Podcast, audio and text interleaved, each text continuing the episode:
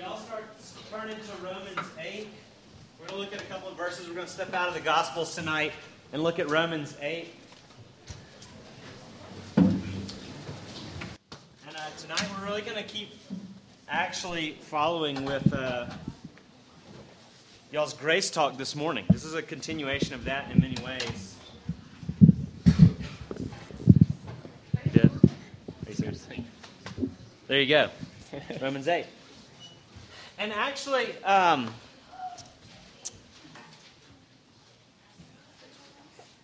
we're going to do something. Ryan and I actually had a debate about this as we were preparing for this week a couple of weeks ago. And I think I'm right, obviously. Thank you. Somebody tell Ryan that. But actually, in a serious way, that we kind of debated about this. What I want to talk about for the first half of our talk tonight is death and its imminence, the fact that it is near. And Ryan and I sat and talked for a while together because we remember being 15, 16, 17, 18, and death's nowhere on your radar. It wasn't on my radar. Maybe some of you, it's been close in your life, maybe to you personally, maybe within your family, and for that reason you've thought about it. And so it's not foreign to you. But for the most part, at your age in life, and there's a lot of good things about this, you don't even know that you think you're invincible. Death is just nowhere on your radar. And I actually want us to contemplate our death tonight. I want you for the first couple of minutes even to just simply meditate just on this fact. And here's how I can prove to you that sin, we get broken up about it in different settings for different reasons. Sometimes we're not broken up about it. Sometimes we think it's really evil. Sometimes we think it's kind of evil. At different times we grieve how bad it is to differing degrees. You know, sometimes it doesn't weigh heavy on you. I can prove that sin's the most evil thing in the world ever, and it will break your heart.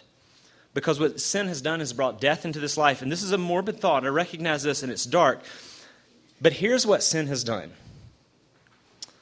Sin has made it so that, and this is 100% true for everybody in this room, regardless of whether or not you're even a Christian, sin has made it so that every relationship that you have with a sibling, with a parent, maybe with a spouse one day, will end in sorrow. Do you realize that? Because death is here, there's not a good ending to relationships. Every relationship ends in death. Your best friendship, your best romance, your best family relationship will be cut by death. Have you realized that? I want us to begin to contemplate our death. Kevin Twitt is the guy who started the Indelible Grace movement. You might be familiar with that, kind of taking old hymns and putting them to new music. We've sung several of them tonight. And something he says all the time in worship on Sundays is he says, worship is preparation for death. So I want to meditate on that tonight.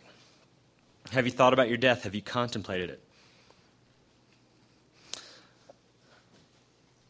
Contemplating on death can be a very healthy exercise. What it does is it forces us, it puts everything in perspective really quickly, right? Puts the pettiness of our lives, the different little petty conflicts we have, whoa. Death all of a sudden puts them in perspective. All the little anxieties we have that are ridiculous about school stuff and social stuff, the small ones. Contemplate death, all of a sudden those things just kind of fade into the background, don't they?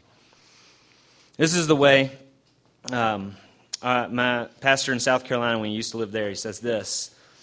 On some level, what most of us are trying to do with our lives is distract ourselves from the eventuality of our death. Understandably so. What we're trying to do with most of our lives is distract ourselves from the eventuality of our death. I want to introduce tonight that it is a good thing to contemplate your own death. And actually, I'll argue at some point tonight that that's actually one of the main things we do on Sundays, or at least it should be. What I also want us to see is that it is, contemplating your own death is vital to freeing you to be a servant. And that's what we're going to look at tonight. We're going to look at Romans 8. I know y'all looked at it this morning. So here we go again, Romans 8:18 through 23. For I consider the sufferings of this present time are not worth comparing the glory that is going to be revealed to us. For the creation waits with eager longing for the revealing of the sons of God. The creation was subjected to futility, not willingly, but because of him who subjected it, and hope that creation itself will be set free from its bondage to decay and obtain the freedom of the glory of the children of God. For we know that the whole creation has been groaning together in the pains of childbirth until now, and not only the creation, but we ourselves, who have the first fruits of the Spirit, groan inwardly as we wait eagerly for the adoptions of sons, the redemption of our bodies. The grass withers and the flowers fade, but the word of God stands forever. Let's pray. Lord, I pray that you would sober us tonight with the reality that death is imminent in our lives. Dear Lord, and I pray that you would heal us with the reality that Jesus has conquered death. Be with us, Holy Spirit. Teach us, work in our hearts, pry through all the hardness and all the pride and all the things in us that doesn't want to deal with that. Dear God, I need you to teach us. In your name we pray. Amen. Well, if y'all haven't figured out at this point, your conference directors have invited two SEC college football fans to speak to you, and I realize this is not SEC country. So I hope you don't feel alienated the fact that we get up here every night and talk about Tennessee and Alabama football, but that's just who we are. And I'm an Alabama fan, and let me tell you something about being an Alabama fan. It is absolutely awesome. We dominate all the time, pretty much. Hey, I'm just saying what's true, y'all. Sometimes you got to hear hard truths. And I just got to tell you all those kind of hard truths. I mean, 14. You know how many 14 is? I don't have enough fingers to count our national championships. I got to go to the toes. Anyways, it's, some of us are born. Anyways, this past year, Alabama won its 14th national championship, and I know you're thinking, maybe after 14, maybe after 13, it gets boring. No, it's still fun to win every year. But when I watched the national championship game, I invited Stanford students over to watch it with me, which was a mistake. I was trying to be a Christian, and trying to be a Christian is a mistake so many times. But that's part of your sanctification talk. Invited all the Stanford students over, and I'm a silent, passive-aggressive sports viewer. Some people are very explicit and loud, and you hear all kinds of language and all that kind of stuff. I'm not. I sit, and I try to wear shirts that don't show that I'm pitting out, and I'm just tense. And I lean back and forth with, my whole body contracted and all this kind of stuff all throughout the game. And you might or might not have watched the game. As you know, Alabama won its 14th national championship again. I know it feels like they do that every year, but am I wearing that one out a little bit? Watching the game is infuriating, and it's tough. And that game, if you watched it, even if you didn't watch it, if you're a football fan, it was back and forth. It was ugly. It was low scoring. Alabama could never really kind of get out of kind of the shadow of LSU for a while because they were only kicking field goals, and they were making mistakes. They were making bad defensive calls. They weren't able to kind of bust through on offense. They were always getting held. And I was a nervous wreck, freaking out. My job is to love Stanford students. I completely failed at my job that night. I ignored all of them, slightly irritated that they're all there, especially when they wanted to ask me questions. And it was nerve-wracking. But I TiVo'd the game, and like every faithful Alabama fan, I've watched it 3 times since then. Here's my point. This goes back to our sobering point tonight. 3 times since then, when I hit play on the TiVo and I watch kickoff, guess what? I see the mistakes, I see the fumbles, I see the interceptions, I see the bad reads, I see all that stuff, but I already know the final score. And that completely changes who I am as I watch the game. When I didn't know the final score, nervous wreck. When I knew the final score, bad things still happened. I had utter peace, even joy, because I knew the end. That's my point. That's really my whole point for tonight, is that when you know the end, and Jesus is screaming the end at us all the time, the Bible is, when you know the end, when you know the final score ahead of time, doesn't mean there won't be fumbles, doesn't mean you won't throw interceptions. But when you already know the end, you actually won't sweat those. You won't even sweat the hard things. Knowing the end, the final score already completely and utterly changes who you are as you live this out. And what Paul is screaming at us in Romans 8 is he is screaming at us the glorious end. This is why I want you to contemplate your death. It's because I also want you to contemplate the resurrection. I want you to know that Jesus wins and that his people will be with him and that they will be with him because he has made them clean, not because you're moral enough or PCA enough or homeschool enough or Republican enough or whatever it is, or Bible study enough or devotional enough or RUF enough. Or Rush Limbaugh enough, right? None of that qualifies you for the kingdom of God. None of it. Jesus does. You know the final score. If you're in him, you'll be with him in the resurrection. And what I want us to see tonight is first thing I want you to see is that you are groaning, we are groaning for the end. And you heard it this morning. Paul talked about it. Paul and I kind of shared notes a little bit, so this will complement everything he said. The first thing I want you to see is Paul's saying we are groaning. Not only we are, but creation is groaning for the end, for glory, for the resurrection. We are groaning. Everything in your life, I dare say every negative emotion you have is your soul and your spirit testifying to you that this is not the way it was supposed to be. Every social insecurity you have, right? You have it here this week. You're looking at social groupings. You're wondering where you're fitting in, and you're wondering, why don't I fit in? How come they fit there? How can I be more like that person? Why don't they notice me? Every social insecurity you felt this week is the image of God in you. It is your soul, it is your spirit saying, I wasn't supposed to feel this way. It is you groaning for the resurrection when you would never feel that way ever again. Everything you hate about your body. And everybody hates different things, and actually girls rightfully are more spiritually mature in a sense in that they can be more honest about this than guys can be. They're further along in this, guys, further along in this. Our bodies, we don't like them. We don't like them because of the way they're shaped. We don't like them because of their impairments. We don't like the way it looks. We feel like we're at war with them. Okay, all of that is your soul, is your spirit, is the image of God in you, screaming, I wasn't supposed to be like this. I wasn't supposed to feel at enmity with the way that I was shaped. Why do I hate this? Why does it betray me? Why is it broken? Why is there pain in it? Why is there pain in the bodies of the people around me and my family? That is you. What I want you to get to see, I want to get you to see is all the pain you feel, however it looks, whether it's relational, whether it's physical, whatever it is, psychological, spiritual. That pain is your soul screaming at you for everything to be made right again, that it wasn't supposed to be this way.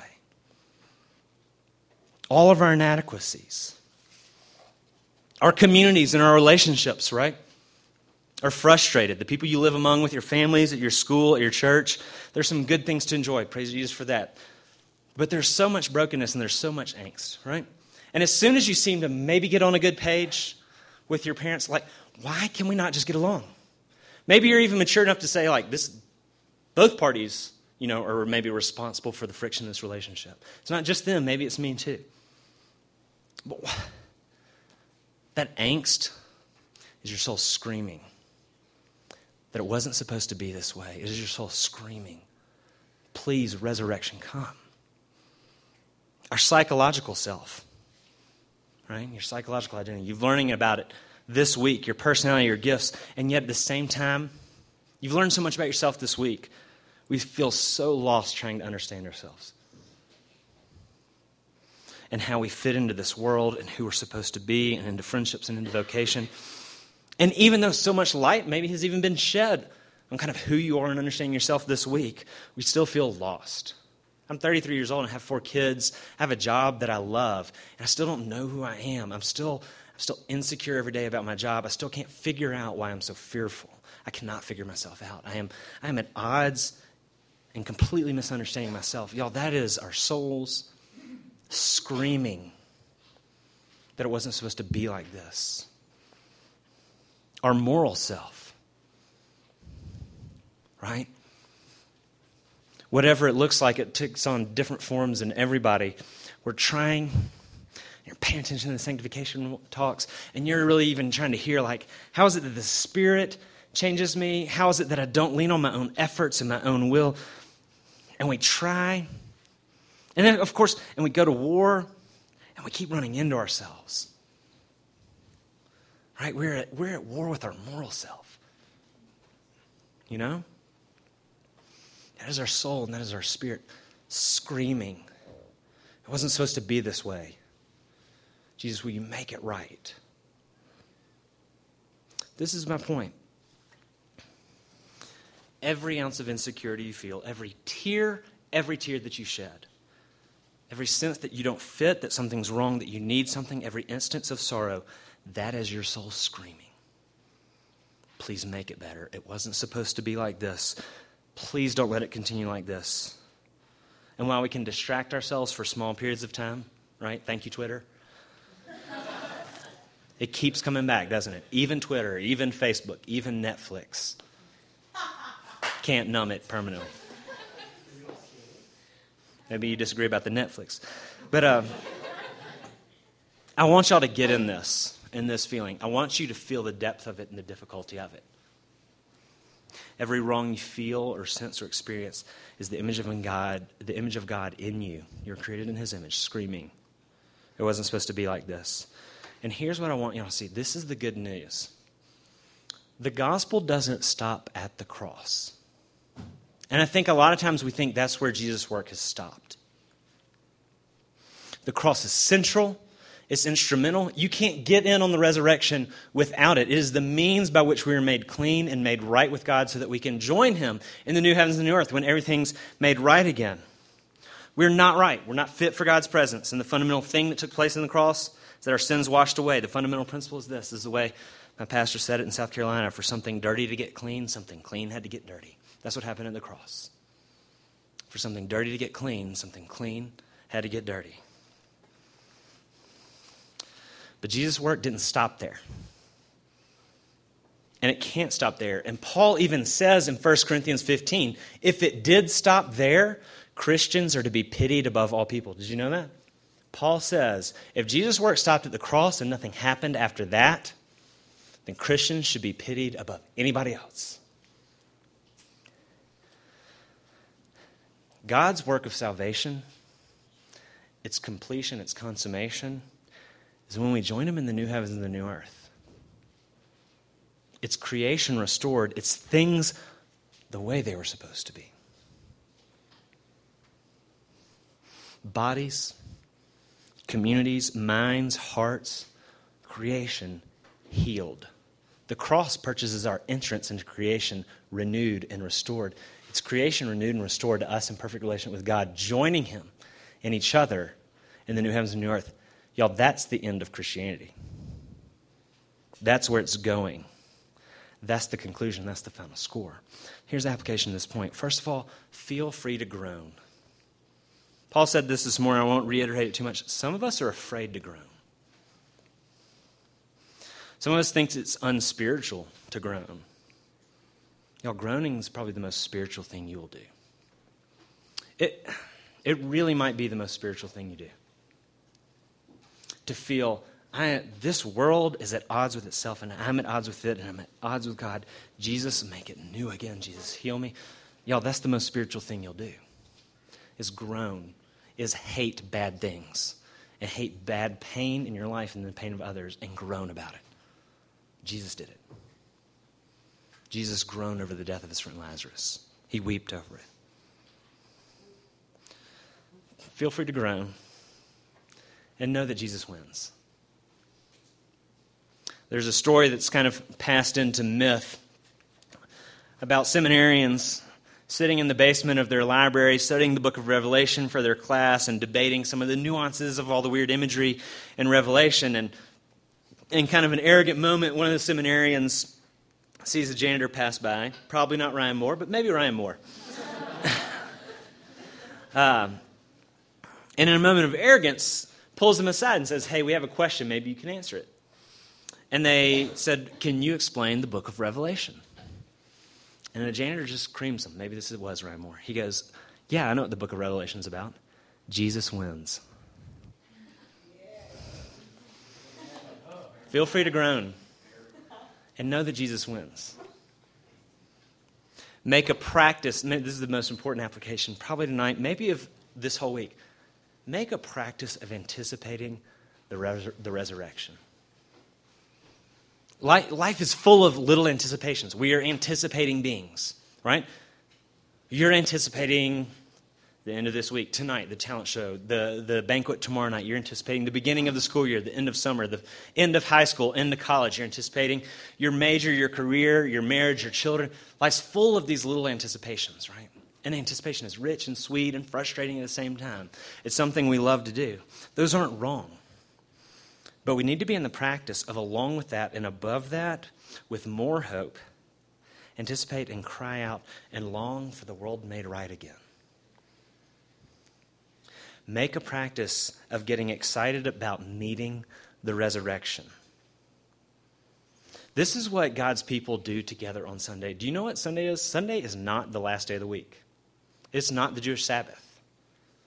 It's the first day of the week. And what happened in the New Testament, the Jews, God's people, had always celebrated and rested in the Sabbath on the last day of the week, on Saturday. When Jesus rose again on Sunday, the first day of the week, think about this. And Jesus calls us new creations, and he's restoring creation. There's another time in the Bible when God does some crazy, awesome, beautiful creating work on the first day. It's in Genesis. God's doing his work of creation again when Jesus is rises from the dead and conquers death and begins the work of new creation. What we are doing on Sunday, the main activity, is remembering God started his work of new creation again, and he started with Jesus. We call Sunday in the Wood household, the little girls call it Resurrection Day. Now, Sunday's Resurrection Day. Every week, we begin the week on the first day of creation, celebrating the first day of new creation, the first day of resurrection, the first day when Jesus conquered death, when we were told the final score and that Jesus wins. That's how God intends us to start every week. Make a practice of getting excited about Revelation 21. Ever since I had children, I started reading Revelation 21 every day because Revelation 21 is a description of the new heavens and the new earth. It's of everything made right again.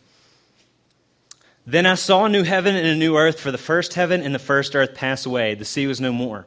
And I saw the holy city, the new Jerusalem, this is God's people, coming down out of heaven from God, prepared as a bride adorned for her husband. And I heard a loud voice from the throne saying, behold, the dwelling place of God is with man. He will dwell with them, and they will be his people, and God himself will be with them as their God. Listen to this. He will wipe away every tear from their eyes. Death shall be no more. Neither shall there be mourning, nor crying, nor pain anymore. The former things have passed away. Read that every day. Read it every day. The reason I finally started reading as a parent is because somebody told me, you know, either you or your children are going to die first. And I needed the resurrection as soon as somebody told me that. Yo, I need the resurrection. Make a practice of anticipating it. It is vital. It is vital in your life as a Christian to know the final score and to be confident of it. And what happens, this is how it begins to change us, and this brings us into the theme of service so that we can close out there. When you rest in the security that because of the work of Jesus, that you will be with Jesus and all things will be made new again, what happens is you stop getting crazy narcissistic about your needs in this life. You start becoming less needy because you know the final score and you know you're going to be with Jesus. And what that means is you can begin to serve without regard to yourself because you have everything you need. You have resurrection life. How many people know where their parents hide birthday presents in their house? What is up with parents? Like, how do they lose touch with their inner child that knows how to search out the house and find birthday presents, right? I hope I do a better job as a parent, but I probably won't. I knew exactly where my parents put the gift presents. And it was in this locked closet downstairs. They tried to hide the key, but me and my little brother found it. And every year, without fail, with, I don't know, birthday season's coming around. And I'm from the era of the original Nintendo and the Super Nintendo. That's beautiful. And you hint, right? Maybe you explicitly ask, maybe those are your parents, or your parents are the hint parents, at what you want for your birthday. And when you birthday season comes rolling around, and you know where the gift closet is, you've got to do your due diligence, right? Of like, do they understand like the Super Nintendo, not the Sega? Because the Sega was lame when I was growing up. I don't know if y'all are Sega people. I don't know if y'all even heard of Sega. But you're like, don't go cheap on the gaming system. Let's go with the Super Nintendo. And so you got to do your due diligence. And crack open the gift closet and just check, right? Right. Thank you, amen. One honest person here. So 10 days beforehand, you check. It's not there. 9 days, check. 8 days, 8.5 days. You know, starting to check like every 4 hours, things like that. 6 days out, the Super Nintendo shows up, right? The Super Nintendo's there in the gift closet. Now, here's the thing. Your parents bought it for you. It's yours. It's irrevocably yours. But you got 6 days till you get it. Right? Now, here's a question. How does a 12-year-old boy act during those 6 days? You're perfect during those 6 days. No, you're winning the rest. You're ruining the illustration. Just come on. I'll tell you how I reacted. How about that? Perfectly during those 6 days. The gift was bought. It was mine. Not for 6 days. In an intervening time, I was the best 12-year-old boy I'd ever been. Y'all, what Sundays are a peek into the gift closet. What gospel proclamation, when the beauty of Christ is preached to us and we say, I want to be with him, but we know we're not there yet. Yet, even though he's made us clean, he has purchased our salvation. It is ours, irrevocably. Yet the full glory and the full sweetness of it's not there yet. What he is doing every time we open the Bible, every time we hear and sing about the sweetness of Jesus, every time we long for things to be right again, he says they will be right again. When he says in Revelation 21, there are not going to be any more tears, he's giving us a peek into the gift closet. He wants us to peek in it every week. Every Sunday morning, and hear and see, all will be made right again. And you see, just like 12-year-old boy, it has the capacity to completely change us. Being secured in the glory and the resurrection that Jesus has purchased for us, it frees us from having to seek our own life and our own happiness and our own glory all the time because we know that we have it in Jesus. I mean, Paul's language in Romans 8, it's in 2 Corinthians 4, it's all over the place where he says beautiful things. For we who live are always being given over to death for Jesus' sake, so the life of Jesus may be made manifest in our mortal flesh. So we don't lose heart, though our outer nature is wasting away and our inner nature is being renewed day by day. This body is falling apart. Even the CrossFitters know that their body's falling apart. But our inner nature, thinking us holding on to Jesus, being renewed and cleaned day by day. And so we know that the God who raised Jesus Christ will also bring us with him into his presence. And so, 2 Corinthians 4:17, this slight momentary affliction, the stuff we're going through in this life, this language is almost offensive, right? Because everybody in this room's gone through hard things, and you'll go through harder. Paul says, for this slight, momentary affliction. Do you hear what he calls the hardest things in our life? How could he call the hardest things in our life slight and momentary? It's because of the second half of the statement. This slight, momentary affliction is preparing us for an eternal weight of glory beyond all comparison. He's saying the resurrection is so good that it makes the worst things not that bad. Jesus says that if you seek your life in this life, you're going to lose it. But if you lose your life in this world, here and now, for Jesus' sake, you'll gain it. The resurrection frees us from having to aim after and seek after and work after everything that you think you need in order to be happy, to find your glory in this life now. If I can just get my body right. If I can just find romance. I'm not saying those things are bad, but the belief that those things will be your glory and will be the things that heal you, the belief that those things will be the things that heal you will destroy you. The resurrection frees us to serve because it frees us from those pursuits. It frees us from the belief that if we get these certain things in our life the way we want them, that we'll be happy, because the resurrection says, no, it's far better than that. You will be in a place with Jesus, with a perfect body, relationships restored, no more tears and no more sorrow. That's your glory. Stop seeking glory in these little things you think you can squeeze some glory out and make you feel like the fall doesn't exist. Your glory is the resurrection. He's telling you the score so that you don't have to sweat it in this life. This is the key all week. You can't serve until you finally get over how much you obsess about your own wants and your own needs all the time. You can't serve until you begin to get over how obsessive we are about ourselves. And the thing that has the capacity to pull us out of our self-obsession is Jesus saying, like, listen, you're not even actually good at obsessing about yourself. I have so much more for you than anything you could get by obsessing over yourself. The resurrection, the pictures, the reminders all throughout Scripture, the security that is yours in Jesus. Jesus is literally saying to you in the resurrection, you don't have to worry about yourself anymore. I've already taken care of you. When this is breaking in on your heart, when this reality is breaking in your heart, the reality that everything's yours in Jesus, that we are new creations, that we're a new humanity, new bodies, no longer groaning in the new heavens and the new earth, and that's his destiny. The score's settled. We're going through the TiVo right now. It changes everything. Jesus wins. That frees you.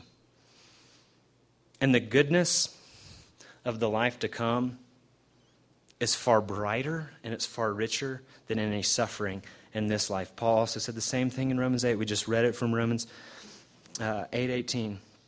I consider the sufferings of this present time are not worth comparing with the glory that's going to be revealed in us. Jesus wins. And the goodness of the life to come, the goodness of the resurrection, is far brighter and it's far richer than any suffering in this life. So you can go into the suffering. You don't have to be afraid of it. You see how this frees us to serve? This means so you can go and serve. You can go into difficulty with your parents, with your friends, with your culture, with your siblings. And there'll be pain there, and it'll be hard. But your glory is not in the little bit of happiness you can squeeze out of this life. And there will be some, and that is good, and it's from Jesus. Oh, the joy is in the resurrection. The score is settled. Jesus wants us to know it every week. He wants us to peek into the gift closet and see it's purchased, it's there, it's waiting for you. And he wants you to live in light of that. People who know that they are unswervingly headed toward death live a totally different kind of life. People who know that they're unswervingly headed toward death live a totally different kind of life. But that's not really what we're saying tonight. Actually, we're saying something more. People who know they are unswervingly headed toward the resurrection lead a totally different kind of life. I want to close with the story, spoiler alert, of a beautiful movie you should rent and see. It's amazing, called Gran Torino. Clint Eastwood plays Walt Kowalski. He is an angry, racist, widowed Korean War vet who lives in this kind of suburb in Michigan. He's known within the community of how angry and racist and stingy he is. His neighborhood over the years has increasingly, the Asian population has taken over. And Walt's at war with this. And it's grievous when you watch this movie. You hate Walt when you meet him. It's evil. And what happens is, with the changing cultural dynamics of the neighborhood, there are a lot of sweet Asian people, families, But there's this kind of gang element that has a lot of violence. And Walt has this run-ins with the gang over time. These standoffs, these encounters and all this kind of stuff. And they've made enemies. And Walt, what happens over the course of the movie is he begins to see how this gang element, these gangsters, are hurting everybody around him, even the Asians that he previously didn't like. And he sees how they're just destroying the fabric of these families. They're endangering the safety of these children. And he begins to hate it, and Walt begins to change. And as the story unfolds, what happens about halfway through the movie is Walt finds out he's dying from lung cancer. And so knowing that he's going to die, he sets a plan in motion. The gangsters have it in for him. They're already at odds. They're sworn enemies at this point. So he goes over to their house in the final scenes of the movie, and he stands in their front yard, and they're making these accusations and these threats with each other, and the gangsters are brandishing their weapons. And Walt's standing there, and he puts a cigarette in his mouth, and he knows exactly what he's doing. They're making all these threats, and the tension is rising in the movie. And at the fever pitch of all the threats and the accusations, with guns already out, Walt reaches in his pocket quickly. And as he reaches in the pocket, he gets shot down. And he dies right there on the spot. And they come and look at him. And what they find out is he's just reaching for a lighter in his pocket. But you see, he knew exactly what he was doing. He was prompting them to shoot him. Because what happened in the last couple of minutes of the movie, and it's beautiful, is all of those guys go to jail. And the neighborhood's saved. Here's my point. He stopped caring about his own life and saved the neighborhood as soon as he embraced his own death. He knew there was an end. And he knew that all he had was that end. And he was able to love other people as soon as he embraced that end. This is the good news, though. The end that Jesus preaches is not your death. The end that Jesus preaches is death and resurrection. Embrace your death and your resurrection in Jesus. And then you're fit for service. Let's pray. Lord, we thank you for your word, and we thank you for the promise of the resurrection. It is something so sweet and so good that it's almost hard to believe. So I pray that by the power of your Holy Spirit, you would attend to your word and you'll press deep in our hearts, that we will be with you again at a time when all things are made new, and all tears and all sorrows and all pains and all death is wiped away. In your name we pray. Amen.